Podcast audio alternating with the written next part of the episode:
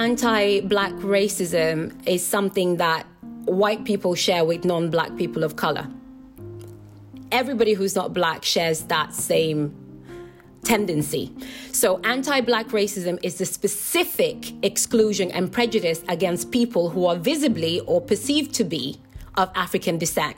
So, what most of us would call, commonly call, like black people.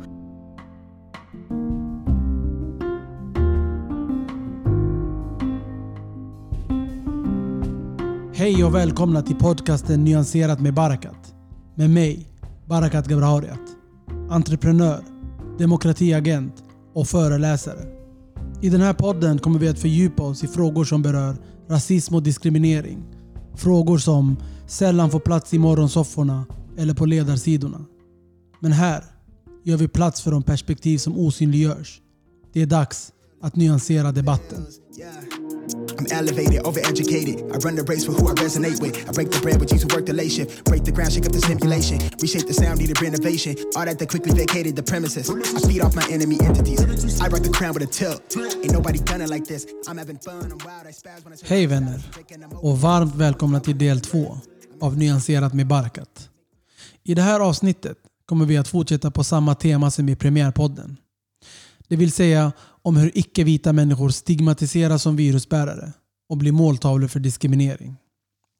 Senast som ni minns tog vi upp intensifieringen av antiasiatisk rasism i samband med virusets utbrott. Och idag ska vi belysa samspelet mellan corona och antisvart rasism. En rasism som ironiskt nog frodas i Kina där svarta människor i talande stund beskylls för smittspridning och utsätts för rasistiska attacker. Verbala som fysiska. En specifik händelse av öppet diskriminerande karaktär som har blivit viral är en lapp utanför McDonalds restaurang i Guangzhou med texten We've been informed that from now on black people are not allowed to enter the restaurant. Det är nästan svårt att uttrycka sig mer rasistiskt. Men efter att ha mött kritik på sociala medier, huvudsakligen framförd av svarta människor, så bad McDonalds om ursäkt och lovade bot och bättring. De ska nu påbörja en utbildning i mångfald och inkludering för sina anställda, heter det. BBC, som har skrivit lite om den här prekära situationen, beskriver det som tensions, spänningar, mellan lokalinvånarna och afrikanerna. Nu gör jag luftcitat närmast frenetiskt bara så att ni vet.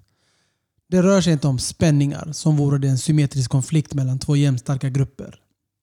Här finns en maktrelation av rasifierad karaktär som försvinner i den typen av neutraliserande beskrivningsord. Men till skillnad från trötta svenska mediehus så skriver i alla fall BBC om situationen. Om än på ett problematiskt och snuttifierande sätt. På våra breddgrader kan man höra en nål falla. Det är i vanlig ordning knäpptyst i svensk media när människor som bor i svarta kroppar far illa.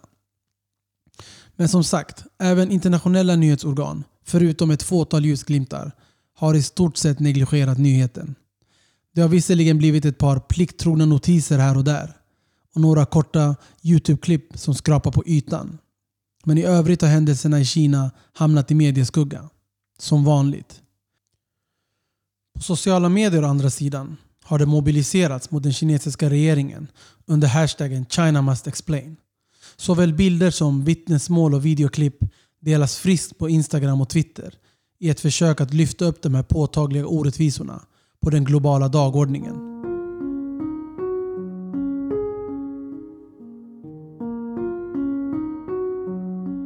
En sån person som har tagit till sociala medier för att synliggöra den här flagranta antisvarta rasismen i Kina är ingen mindre än Lovette Jallow. Författare, föreläsare och aktivist. Lovette Jallow är dagens gäst och jag ska också tillägga att hon är en mycket, mycket efterfrågad gäst. Hon har varit ett flitigt förekommande namn av er lyssnare som har skickat in eh, henne som förslag och önskemål på DM. Eh, och så idag är det med stor glädje som jag välkomnar henne till eh, andra avsnittet av podcasten Nyanserat med Barakat. Så jag gjorde helt enkelt så att jag ringde upp henne och vi hade ett dynamiskt samtal om begreppet antisvart rasism, varför det behövs och hur det manifesteras i Kina i samband med coronavirusets framfart. Intervjun är på engelska. Nu kör vi! Hallå! Hello. Hi Barakat! Hi, Lovette. Thank you for being part of this um, brand new podcast. I'm very happy to have you on board. Well, thank you, my brother, for inviting me to it. As you know, I never do podcasts, but this will be a first. That makes me feel especially honored. So I'm super happy to have you on board. And you know, on the last podcast, we um, we did touch on on anti-Asian uh, racism in regards to the coronavirus, and this time around, uh, it's time to to take it to to speak about anti-blackness and anti-black racism. And I couldn't really figure out anybody else that I wanted a part of this conversation than you because I know that you have spoken a lot about this, especially in regards to the to the global pandemic we're going through right now. Exactly. No, thank you very much for having me. Um, and it's important to discuss this issue, especially if you've talked about the anti Asian aspect.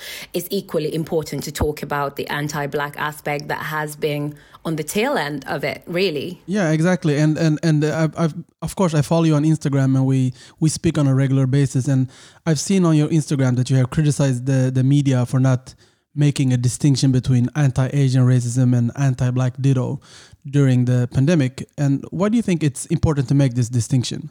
Well, I think it's very important to make the distinction because we currently in Sweden and in Europe have a very generalist approach, which fails to account for the many different ways that racism affects different races. I mean, we have anti black racism, anti Asian racism, which also affects East Asians and South Asians very differently.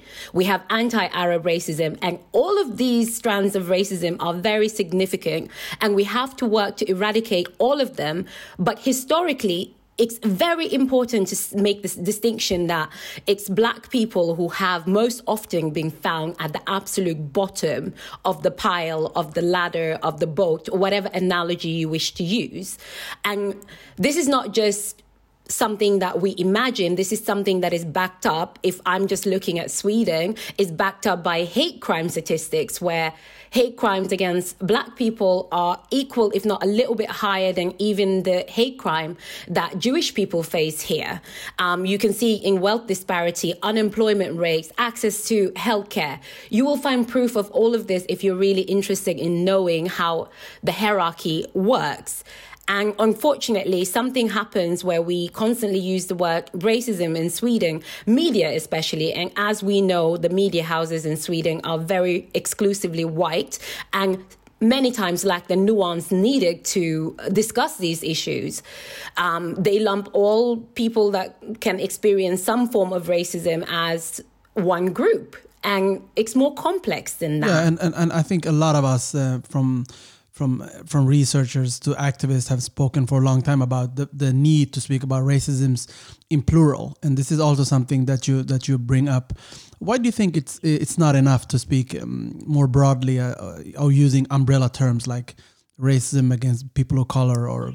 I think for white people, it's very easy to use umbrella terms because if you go into the nuance and dissect what the differences are, then there is a higher level of accountability. But to to clarify, we know in academia and in real life that when language is not available, we cannot begin to do the necessary work required to dismantle and to free ourselves. I'm not saying waiting to be freed, but to free ourselves.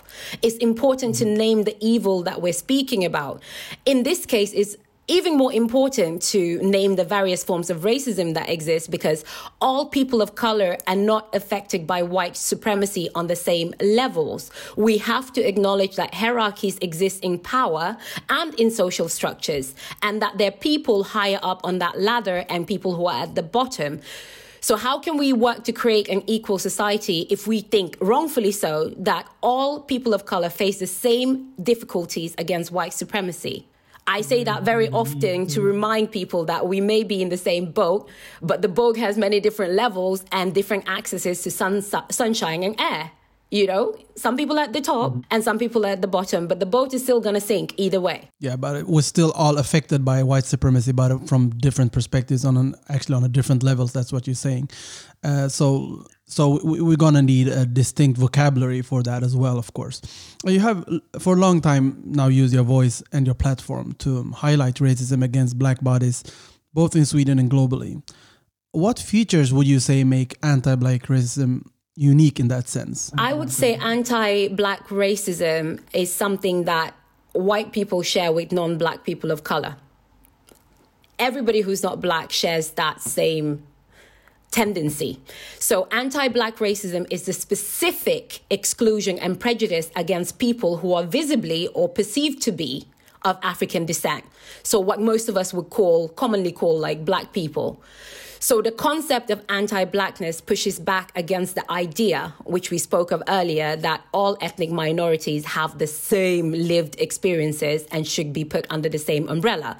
Now, I want to be very clear here that Personally and in my work capacity, I consider all kinds of racism to be deplorable but we have to carve out clearer definition of the kind of racism that dis- disproportionately affects certain groups, like anti-black racism. So if you compare white people and Asian people to black people, we're more than likely to be unemployed and homeless than any other racial minority groups, as we can see in the statistics in Sweden.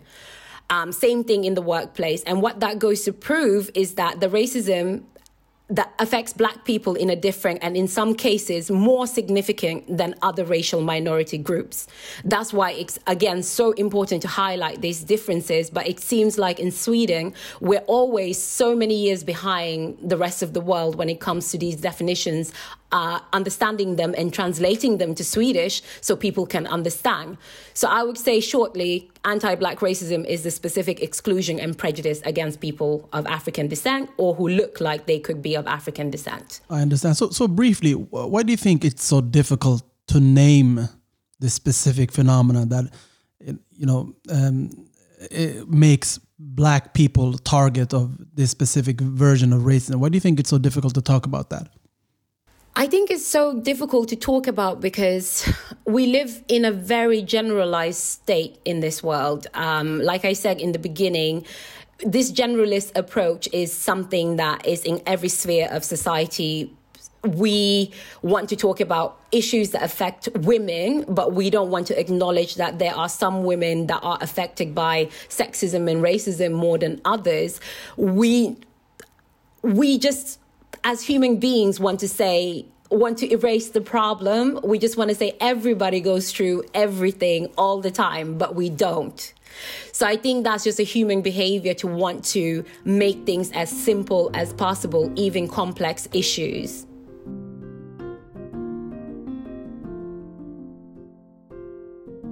So we are we have already um, uh, you know touched about the fact that this is a global phenomenon, anti-blackness, and this is something that you speak about richly in your in your platforms. And so you know we can on the onset already say that you know this is not an uh, ex, it's not an exclusive problem for China or Asia.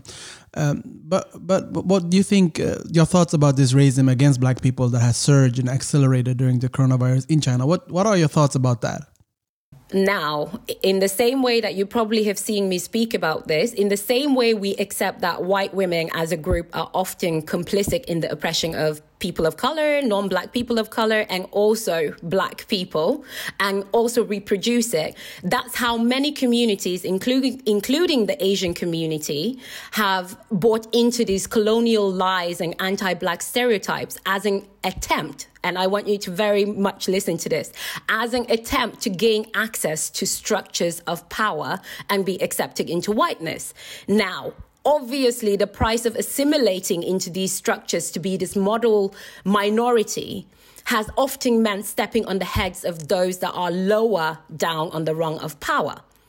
So I think what's happening in China is once it became apparent worldwide that black people are dying at a higher rate than our counterparts in COVID 19, mm-hmm. there was a shift of blame as if it is our fault for contracting and dying from this disease. And that position was used to shift blame completely to black people that had no hand in introducing this virus to the wider nation.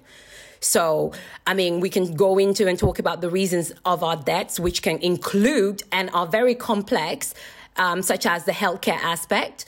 But in layman terms, I just wanted people to understand that the Chinese nation was very quick to capitalize on that wish and need to be close to whiteness and join the ranks of white supremacy because they needed to shift the spotlight from the origin, origins of the virus to its victims in, instead.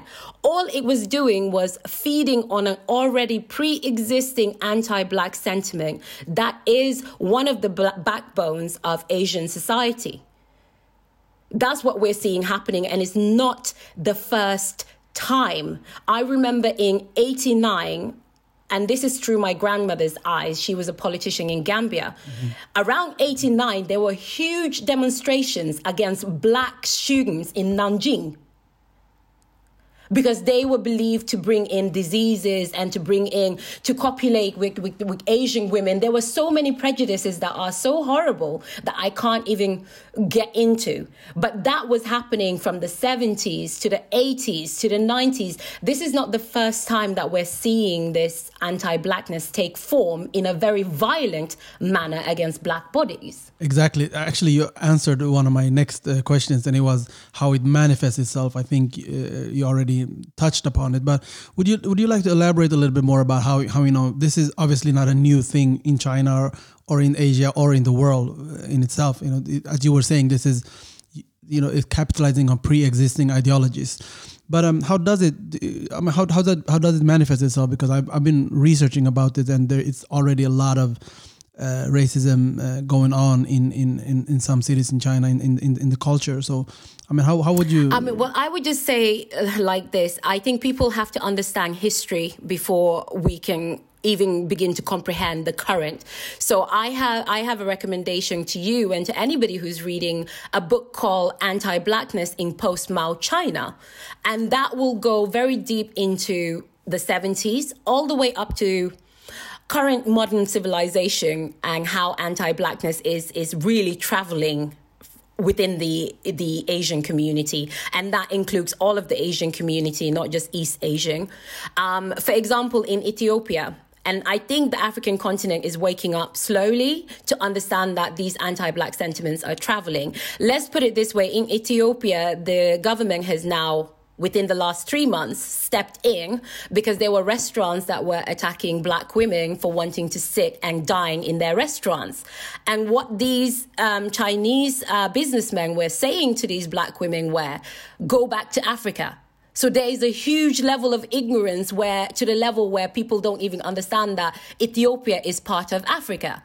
Then you have Nigeria, which is one of my home countries, where black Nigerians are not allowed to eat and dine in Chinese restaurants for fear of what I don't know.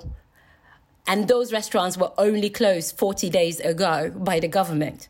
So I want people to know that anti blackness is not a regional thing, it is a worldwide national issue. And it travels between generations and it travels geographically. So we don't just leave our uh, uh, hatred and prejudice at home when we travel, we take them with us as well. So that is part of this complex discussion that we're having. And I, mm-hmm. I don't think anti uh, and, um, Asian anti blackness is any different from Arab anti blackness or any of that is part of culture to look down on somebody else, is part of these structures that we constantly are trying to dismantle but never succeeding because we can't dismantle it if we're only looking at it from a vantage point of somebody that's more privileged. Well, I feel that that, op- that opens up the bridge for my next question, and it is I mean, how can we talk about this? And I mean, how can we begin to start, you know, this, this, this this difficult process of dismantling it? I mean to, just to speak about it like what are your what are your tips and advice for us who wants to mobilize against uh, this anti-black racism that is you know as you were saying cross generational and cross cultural do you know what I am 35, about to be 36 years old. I've been in the industry of educating and learning myself um, for the past 10 years. And I wish I could give you a black and white answer. But I think. I will stick to what I always say. Whatever the issue is, there are certain positions where we start from the top and work down. You know that, I know that, as we're both consultants in the industry, that sometimes you have to teach the bosses in order for the employees to fall in line. When it comes mm. to the complex issue of anti blackness, which is intercommunal, we must start from the bottom. We cannot start from, oh, brown people. We cannot start from white people. We have to start from the absolute bottom, which is whatever dismantles the, the, chains that are holding black people will dismantle the chains for every other person. But if your aim is only to dismantle the chains of um, middle eastern or asian people without understanding the ripple effect of where their positioning is in the hierarchy it will never trickle down to our community or black community in any part of the world Well, um, you have spoken a lot about how the media reinforces anti black racism and in so doing perpetuates negative stereotypes about black people.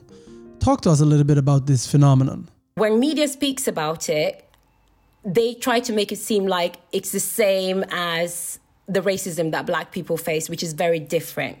Um, mm-hmm. When Ebola crisis happened, you can see where anti-blackness is a different playing field. Firstly, the Ebola virus is named after a river in the Congo where it was first discovered in 1976.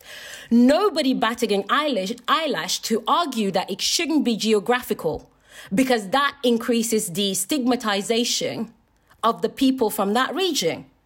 Media outlets didn't speak about it. It didn't speak about how it dramatically increased, you know, stigmatization of black people and even including even myself. I had colleagues joke that I may have Ebola when I had the influenza.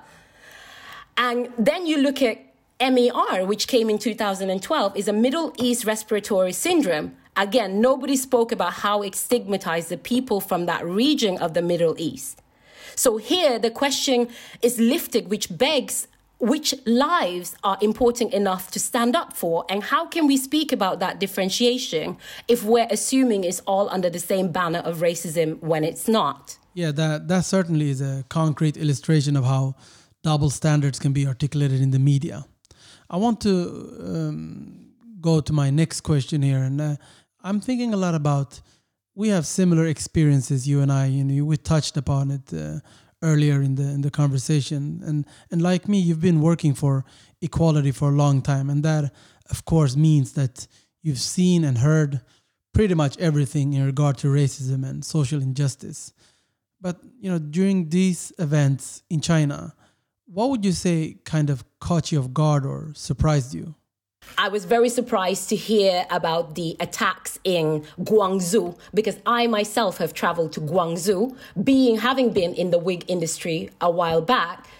And I can tell you, Guangzhou is one of the most diverse cities and regions in China. You cannot walk five paces without seeing a Nigerian brother or a Gambian brother or some sub-Saharan, sub-Saharan African brother and they're thriving. They are doing business. They are improving the society they're living. And there's so many mixed and biracial children there that i would have thought of all the places in china that this would have manifested that would not be the city and it is. Well i, I think it's uh, very important that you're addressing the complexity and nuances of the situation especially speaking on the existing diversity of guangzhou. And by doing that reminding us of the gray areas.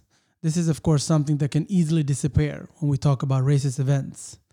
Uh, and with that said, uh, I want to thank you for being a guest on this podcast and uh, really for, for allowing us uh, the luxury to take part of your insights.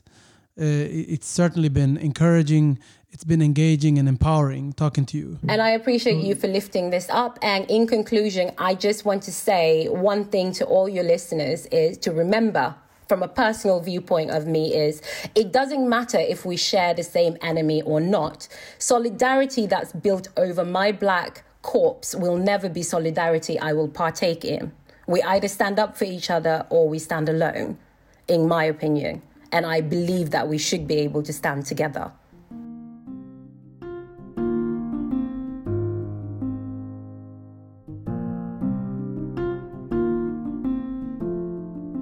Tack för att ni lyssnat på podcasten Nyanserat med Barakat. Ett specialavsnitt med anledning av covid-19. Idag har vi pratat om den antisvarta rasismen i Kina som har accelererat och accentuerats i coronavirusets spår. Den här podden kommer fortsätta att belysa samspelet mellan corona och rasism. I en serie avsnitt kommer vi att ta upp fler ämnen i temat. Ämnen som vilka drabbas extra hårt av viruset och varför är det så? Följ mig på Instagram där jag heter atbarakat-g eller surfa in på podcastens konto nyanserat. Vi ses och hörs